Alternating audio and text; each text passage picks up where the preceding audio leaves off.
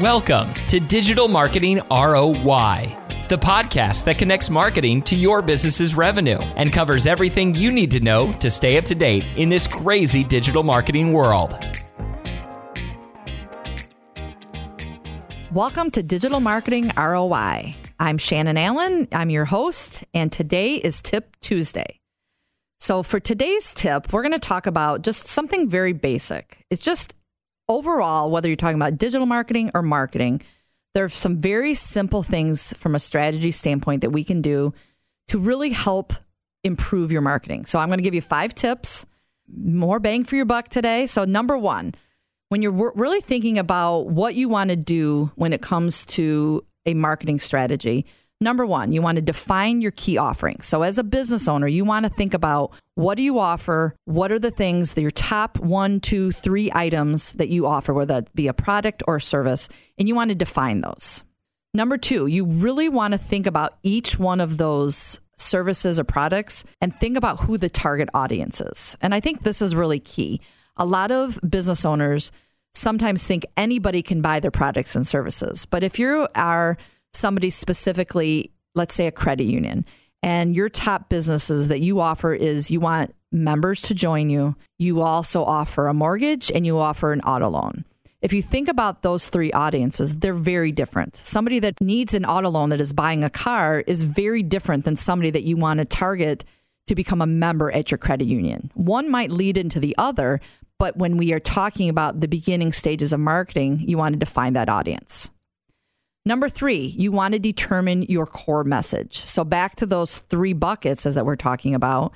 If we use that same example, you want to think about what are you offering and how do you stand apart. So in the world of a credit union membership, for example, what stands you apart? Is it your local? Is it your percentage that you offer? Is it the customer service? What is it that is going to be the message you want to give, whether that's in a commercial, in a video, in a display ad, or on your social media post. Number four, let's think about your geo targeting because this is sometimes not as strategic as it probably could be. We're a local business, we want to stay within our local vicinity.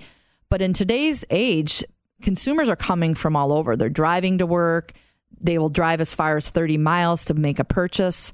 So, really think about what the strategy is behind the geography of what this marketing plan is going to be. And then number five, develop a strategy around your goals. So once you have all those elements really figured out, in the end, we want to kind of put the puzzle together. We want to look at each of your goals, look at each of your buckets, really evaluate your budget and figure out what the strategy is in the end.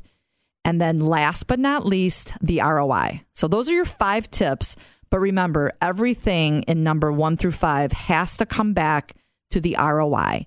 How are you going to measure it? What is this going to mean? And what is the most important aspect of your marketing strategy?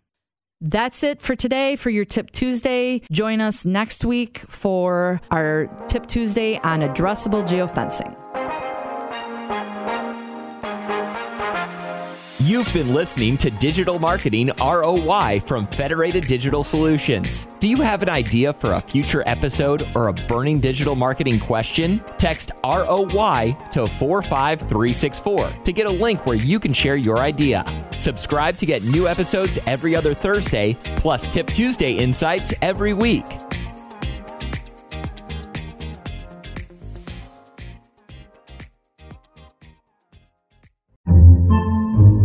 Podcasts by Federated Media.